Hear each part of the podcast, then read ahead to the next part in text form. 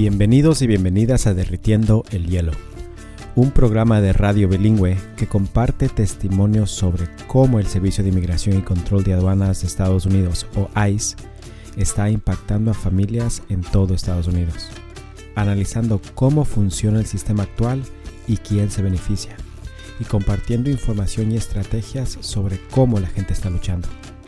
Soy tu anfitrión, Luis Luna, este programa es coproducido y editado con Annie Rosenthal y Sylvia Ryerson.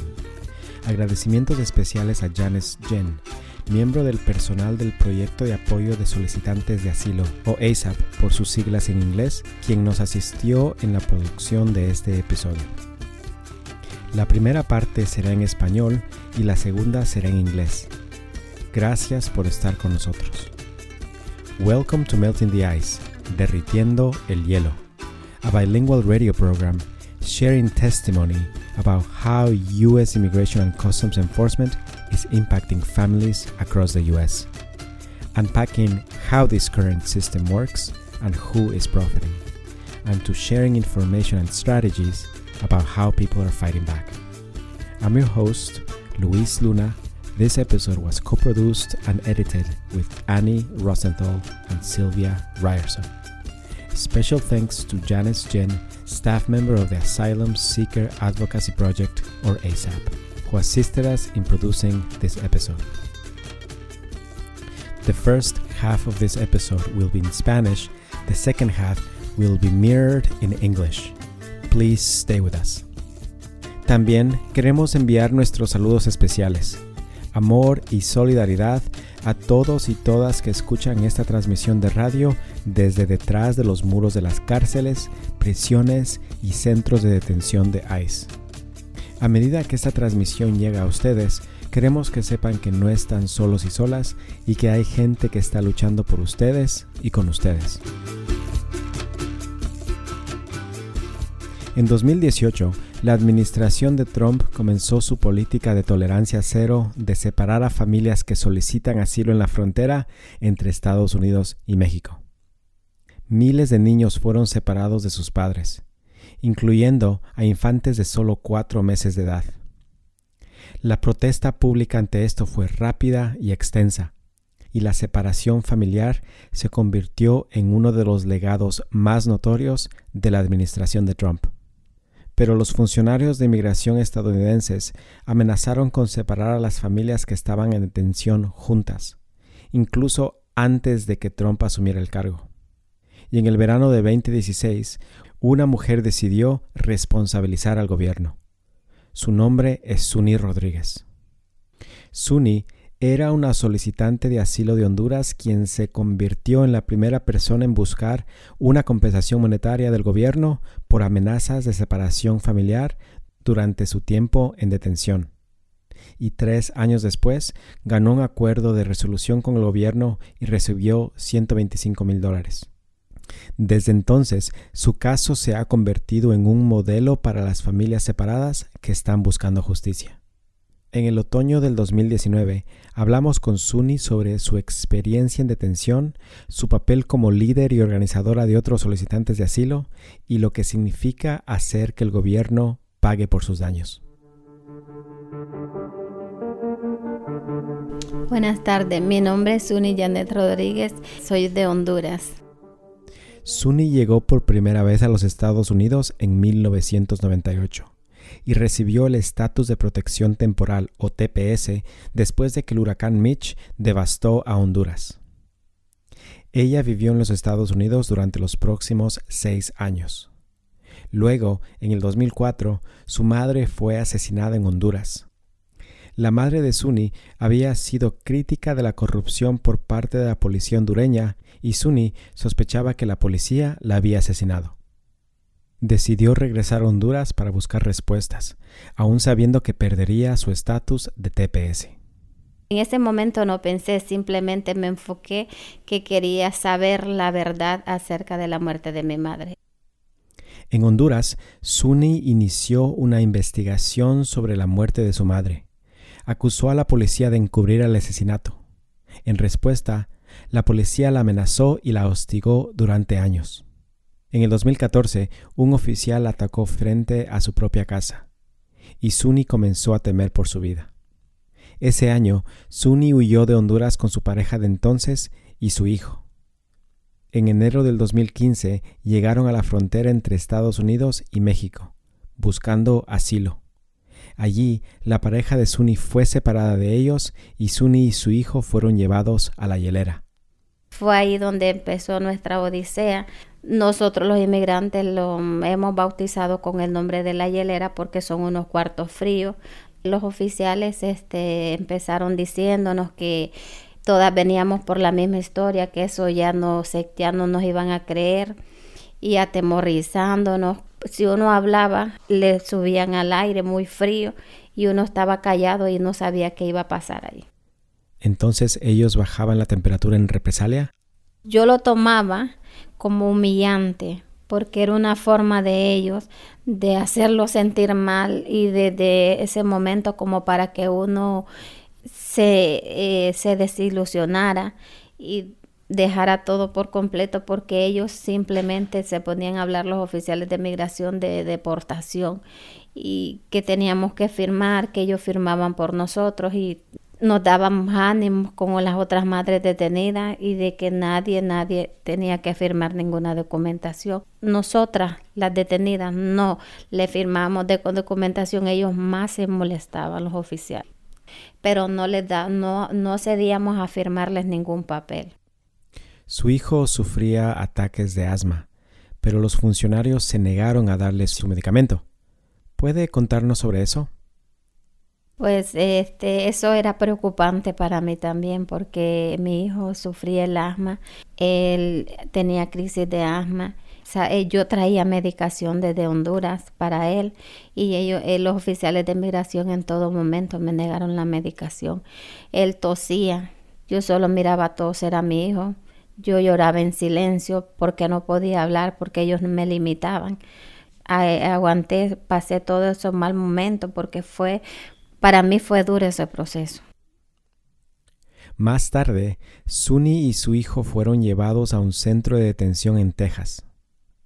Suni no quería que su hijo sufriera en detención, y ella preguntó si su hijo podría ser liberado con una tía que vive dentro de los Estados Unidos. Yo pedí que mi hijo fuera liberado, pero para casa de la tía, de que yo mirara que sí a ella se le iba a hacer entrega que si era de otra forma yo no cedía a dárselo a nadie. Y los oficiales se tomaron de que ya último momento me dijeron despídete de tu hijo, él va para un albergue, tiene 10 minutos y yo le dije pero ¿qué está pasando? ¿Dónde está la tía? Me duelen mucho porque que ellos trataron de arrancarme a mi hijo de, de mí y luchamos los dos, donde yo no cedí a dárselos ni a darlo a nadie, ni a subirlo a ningún eh, carro como ellos me exigían, porque tenían sobre mí a mi lado oficiales de migración presionándome que tenía que darlo que eso era lo que había pedido, yo les decía no. Fue un dolor muy grande al quererme quitar a mi hijo. Suni y su hijo se negaron a ser separados, y los oficiales finalmente se dieron por vencidos. Pero los oficiales de ICE todavía se negaron a liberar al hijo de Suni a su tía. Mientras tanto, el caso de migración de Suni estaba en curso. En mayo del 2015, durante su detención, Suni se reunió con voluntarios de la Facultad de Derecho de Yale que fueron asignados a trabajar en su caso. Uno de esos voluntarios era Conchita Cruz.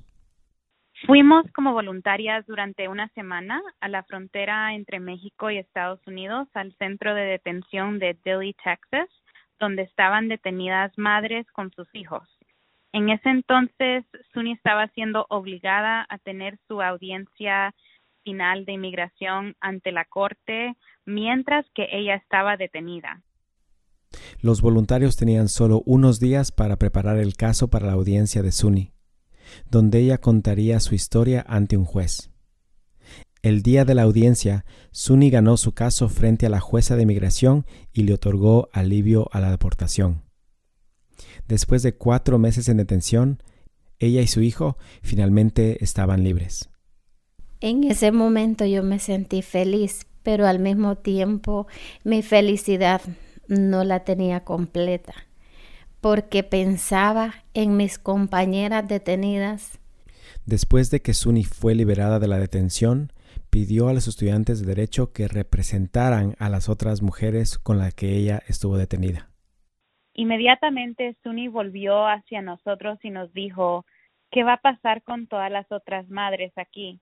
¿Qué va a pasar con todas las otras familias que están aquí detenidas? Tenemos que encontrar una forma de ayudarles también. Entonces, cuando regresaron a Yale, Conchita y otros tres estudiantes de Derecho, Dorothy Tegler, Swapna Reddy y Liz Willis, comenzaron un esfuerzo totalmente voluntario para representar de forma remota a las compañeras de SUNY que seguían en detención. Con el tiempo, el grupo creció hasta convertirse en el Proyecto de Defensa de Solicitantes de Asilo, o ASAP. No sabíamos si había algo que se podía hacer y ella realmente nos impulsó a pensar de manera creativa sobre lo que podríamos hacer desde lejos para ayudar a las familias a ganar sus casos. Y así fue como empezó ASAP. ASAP es ahora la organización de solicitantes de asilo más grande del país, enfocada en ayudar a los solicitantes de asilo a navegar el sistema de migración y abogar para que Estados Unidos sea un país más acogedor para quienes buscan refugio seguro aquí. Tenemos 85 mil miembros en este momento que son solicitantes de asilo de más de 150 países y seguimos creciendo.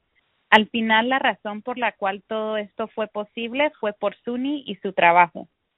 Pero encontrar representación para otras madres no fue suficiente para SUNY a mí me hizo emprender todo de que saliera a la luz todas las injusticias que nosotros los inmigrantes pasamos, porque todo está en un anonimato, nadie sabe lo que surge adentro.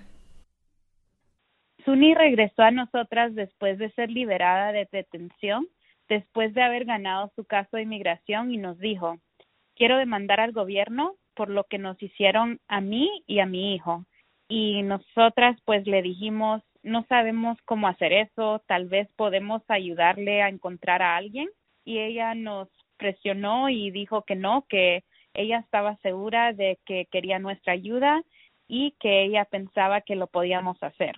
La ayudamos a presentar una demanda ante la Ley Federal de Reclamación de Agravios y Suni así pudo demandar al gobierno por el maltrato que ellos habían sufrido pidiendo compensación monetaria. Para presentar la demanda, ASAP armó un equipo. Las estudiantes de la Clínica de Defensa de los Derechos de los Trabajadores Inmigrantes de Yale y la Clínica de Derechos de Inmigrantes en Colombia, y a miembros de la firma de abogados Gibbons.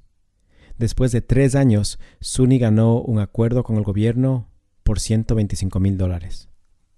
¿Cómo usted se sintió cuando recibió una llamada diciéndole que usted había ganado? En ese momento que ella me dio la llamada, yo estaba trabajando y yo lloré. Lloré porque no por lo que había ganado, sino de que para mí fue un triunfo que mm, creyeran en nosotros que realmente estábamos diciendo la verdad. Y su caso es muy importante porque la trauma provocada por el gobierno al intentar separarlos fue un factor importante del por qué Suni y su hijo terminaron pues poniendo una demanda. Y como resultado de eso esto proporcionó como un modelo legal casi para otras familias y solicitantes de asilo que habían sido separados en la frontera y que querían justicia por los maltratos que habían sufrido. Desde entonces, más de 500 familias han utilizado la demanda de SUNY como modelo legal para demandar al gobierno de los Estados Unidos por daños monetarios. SUNY sigue siendo miembro de ASAP y ha hablado sobre su experiencia con familias. La fuerza de SUNY y también su sentido de responsabilidad por otros solicitantes de asilo ha sido una importante fuente de inspiración para nosotras como equipo de trabajo y para miembros de ASAP que quieren luchar contra el gobierno y contar sus historias. Ella ha hablado públicamente sobre su experiencia y creo que eso ha ayudado a muchas otras personas a sentir que pueden hacer lo mismo y que también pueden sentirse mejor en parte por compartir lo que les ha sucedido y luchar por los demás para que estas cosas, estos abusos nunca les pasen a otras familias.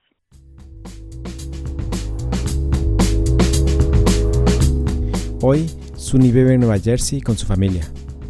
Hablamos por teléfono recientemente. Sunny, ¿cómo ha sido la vida para usted y su hijo durante la pandemia? Es un poquito difícil eh, la preocupación de, esa enfermedad y que han, ocurrido muchas muertes. ¿Y cómo está su hijo? Está bien, está alto. Desde la última vez estaba más pequeñín que ustedes creo que lo miraron.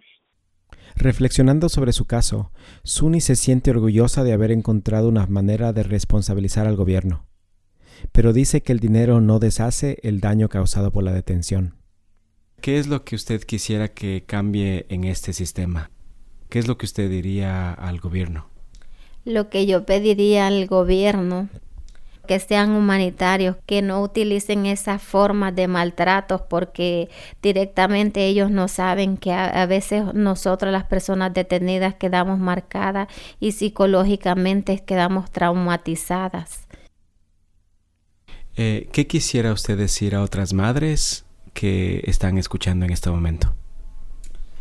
Lo que yo les quisiera decir a ellas, que ánimo, que paciencia, que yo sé que no es fácil estar en los centros de detención, pero que Dios es grande y que no nos deja, eh, no nos va a dejar que luchemos, que luchemos por nuestros hijos, que no miremos atrás, que nos aferremos y que no nos demos por vencida.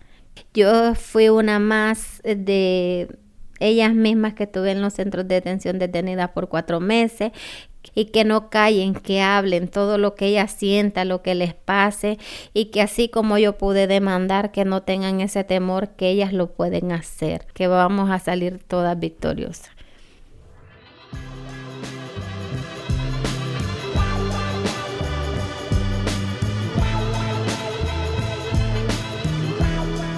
Gracias por escuchar este episodio de Derritiendo el Hielo y nuestro profundo agradecimiento a Suni Rodríguez por compartir su historia con nosotros.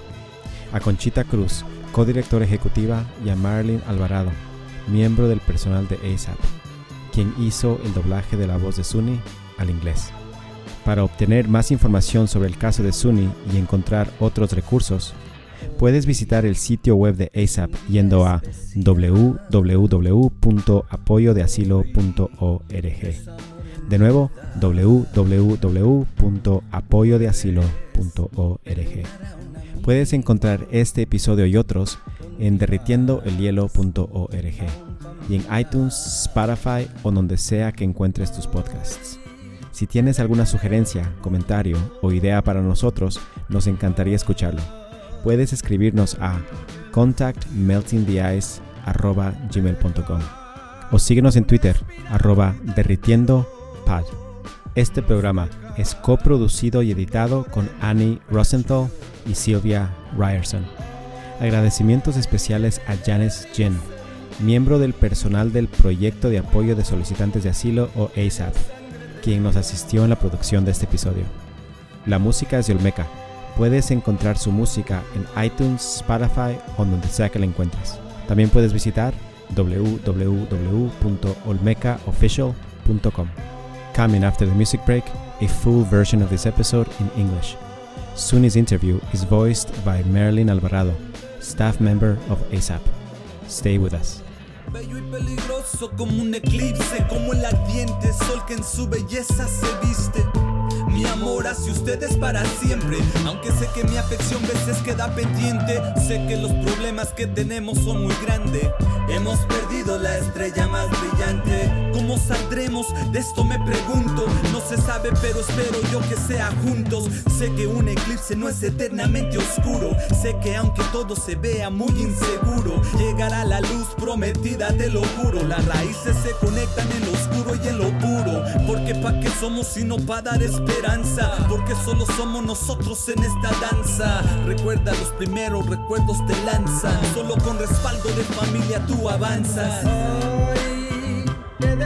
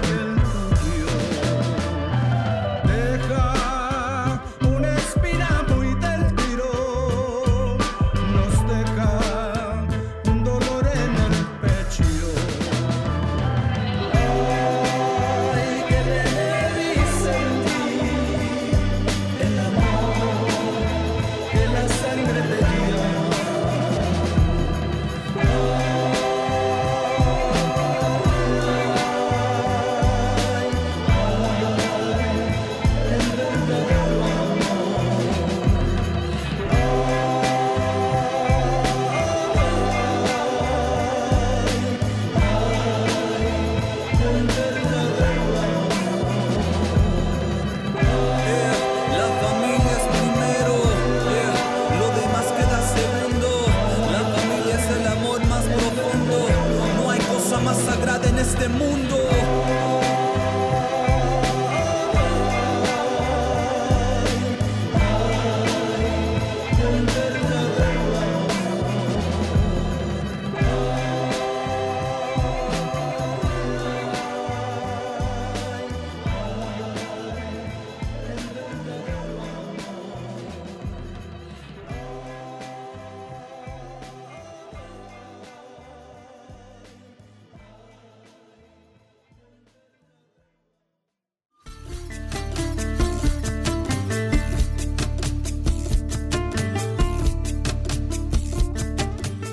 Welcome to Melting the Ice, Derritiendo el Hielo, a bilingual radio program sharing testimony about how U.S. Immigration and Customs Enforcement is impacting families across the U.S., unpacking how this current system works and who is profiting, and to sharing information and strategies about how people are fighting back. I'm your host, Luis Luna. This episode was co produced and edited with Annie Rosenthal and Sylvia Ryerson. Special thanks to Janice Jen, staff member of the Asylum Seeker Advocacy Project, or ASAP, who assisted us in the production of this episode. Thank you for joining us. But first, before we begin, we want to send our special greetings. Love and solidarity to everyone listening to this radio broadcast from behind the walls of US jails, prisons, and ICE detention centers.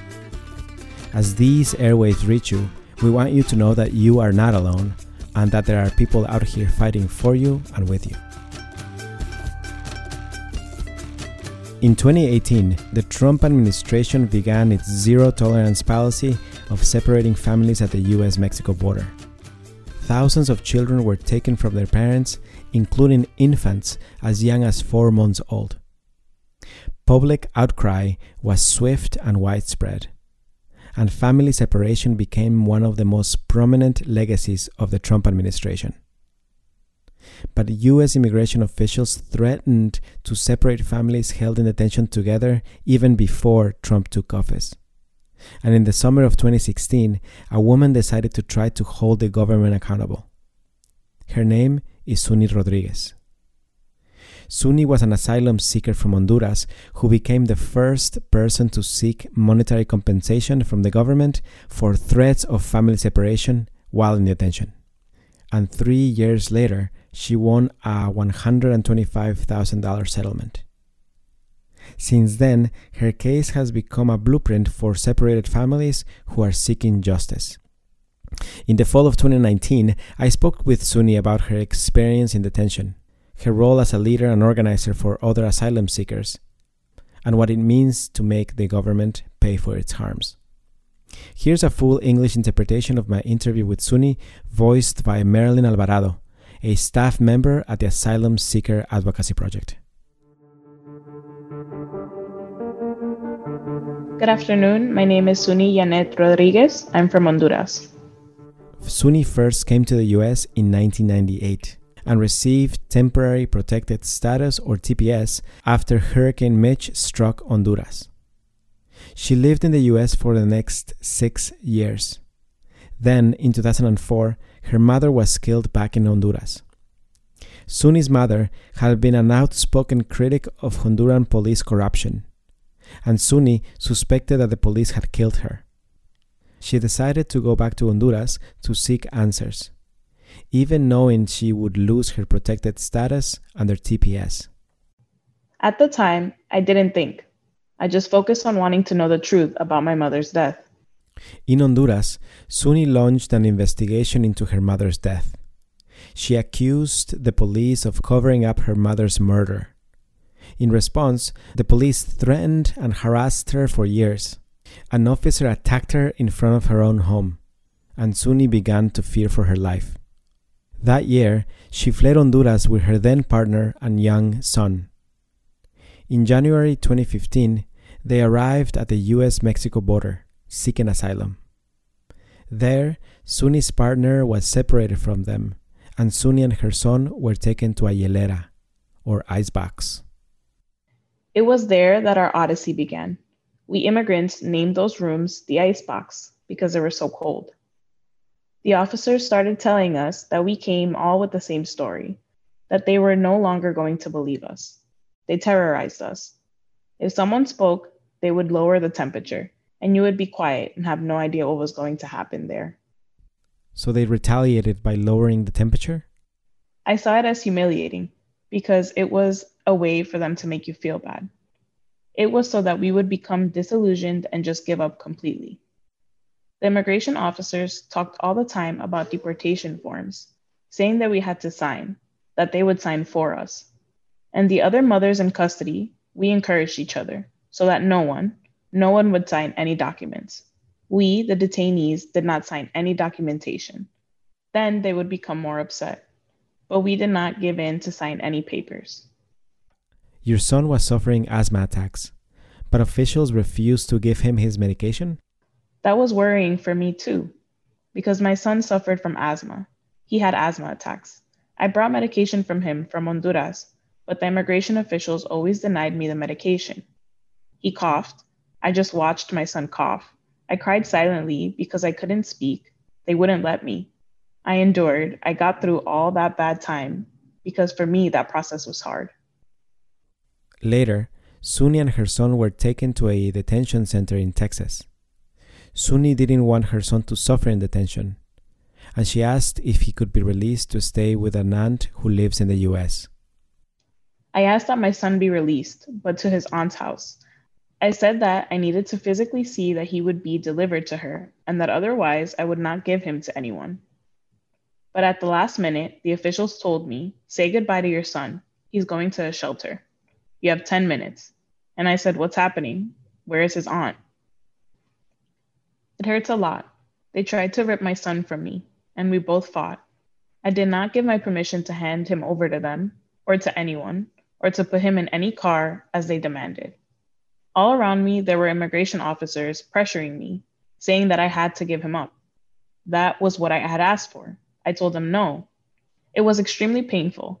They wanted to take my son away from me. Suni and her son refused to be separated, and officials eventually gave up.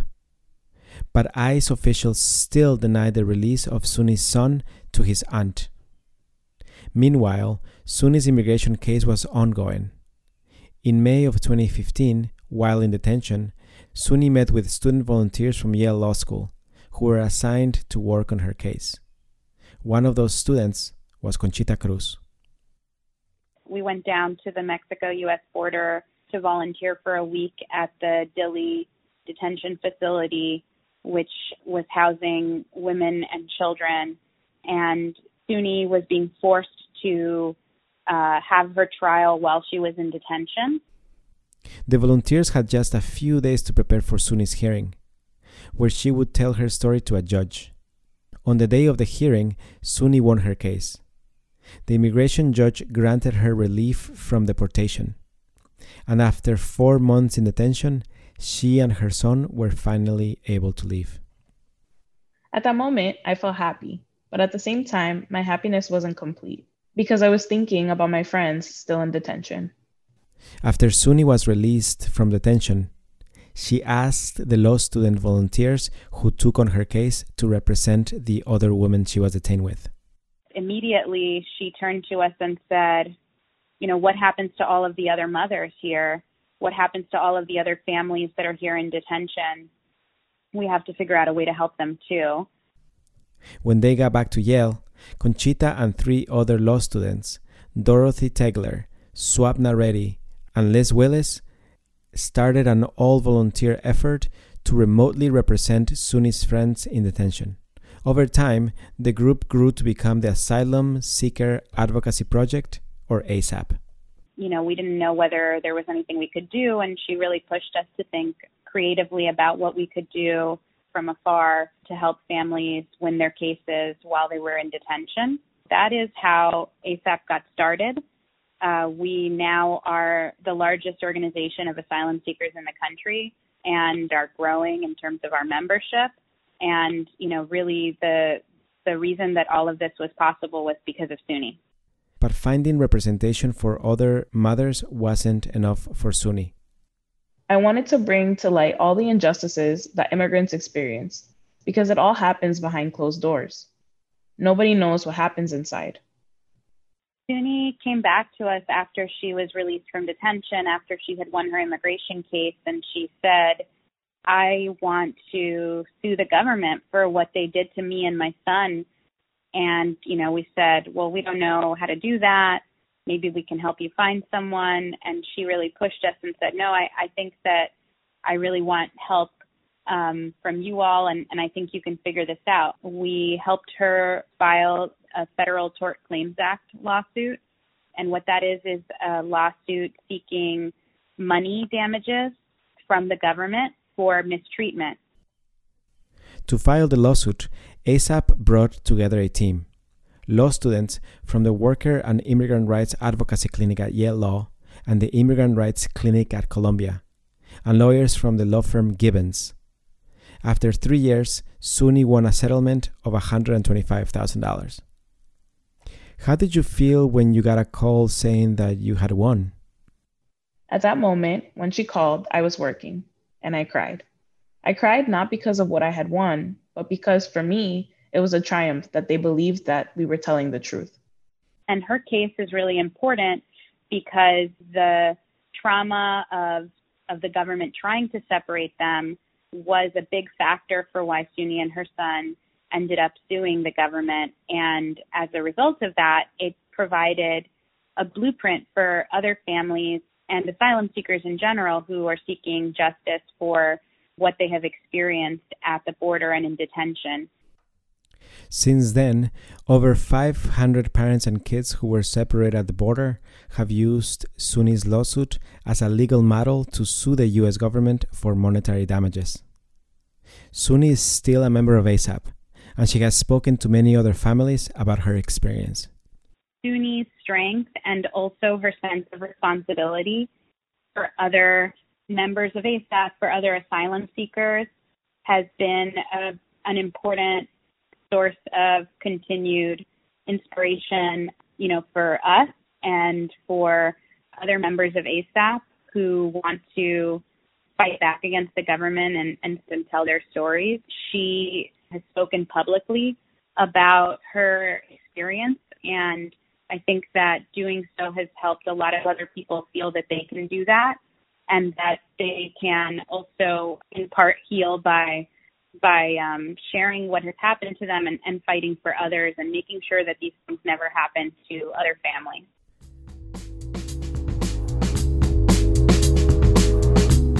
Today, Suni lives in New Jersey with her family. We caught up with her over the phone this spring. So, what has life been for you and your son during the pandemic? A little tough with the changes of the pandemic, the worry of so much sickness and so many deaths. And how is your son? He's doing well. He's tall. He's grown since the last time you saw him.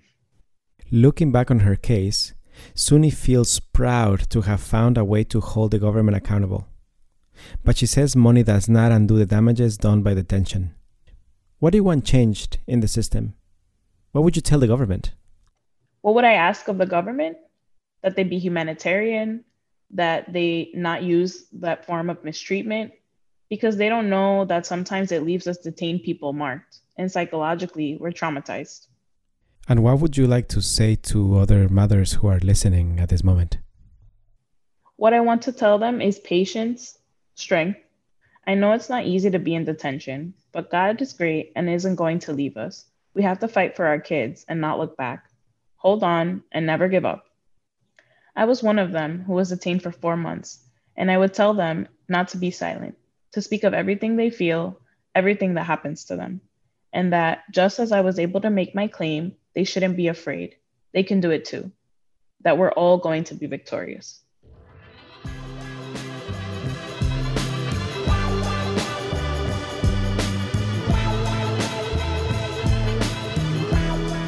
Thank you for listening to this episode of Melting the Ice, Derritiendo el Hielo. And our deepest thanks to Suni Rodriguez for sharing her story with us. Conchita Cruz, co executive director of ASAP, and Marilyn Alvarado, ASAP staff member, who voiced this recording of Suni's interview in English. To learn more about Suni's case and to find other resources, you can visit ASAP's website at www.asylumadvocacy.org. Again, that's www.asylumadvocacy.org. You can find this episode and others at www.meltingtheice.org and on iTunes, Spotify, or wherever you get your podcasts. If you have any suggestions, feedback, or ideas for us, we would love to hear from you. You can write us at contactmeltingtheice at gmail.com or follow us on Twitter at derritiendopod. I'm your host, Luis Luna. This episode was co-produced and edited with Annie Rosenthal and Sylvia Ryerson. A special thanks to Janice Jin, staff member of the Asylum Seeker Advocacy Project, who assisted us in producing this episode. Our opening music for the show is a track by Olmeca called Avia Yala, and our closing music is La Familia, both by Olmeca. You can find his music on Spotify, iTunes, or wherever you get your music, or visit www.olmecaofficial.com. Until next time, thank you for listening. bello y peligroso como un eclipse, como el ardiente sol que en su belleza se viste. Mi amor hacia ustedes para siempre, aunque sé que mi afección veces queda pendiente, sé que los problemas que tenemos son muy grandes. Hemos perdido la estrella más brillante. ¿Cómo saldremos? De esto me pregunto. No se sabe, pero espero yo que sea juntos. Sé que un eclipse no es eternamente oscuro. Sé que aunque todo se vea muy inseguro, llegará la luz prometida, te lo juro. Las raíces se conectan en lo oscuro y en lo puro. Porque pa' qué somos sino pa' dar esperanza. Porque solo somos nosotros en esta danza. Recuerda los primeros recuerdos te lanzan. Solo con respaldo de familia tú avanzas.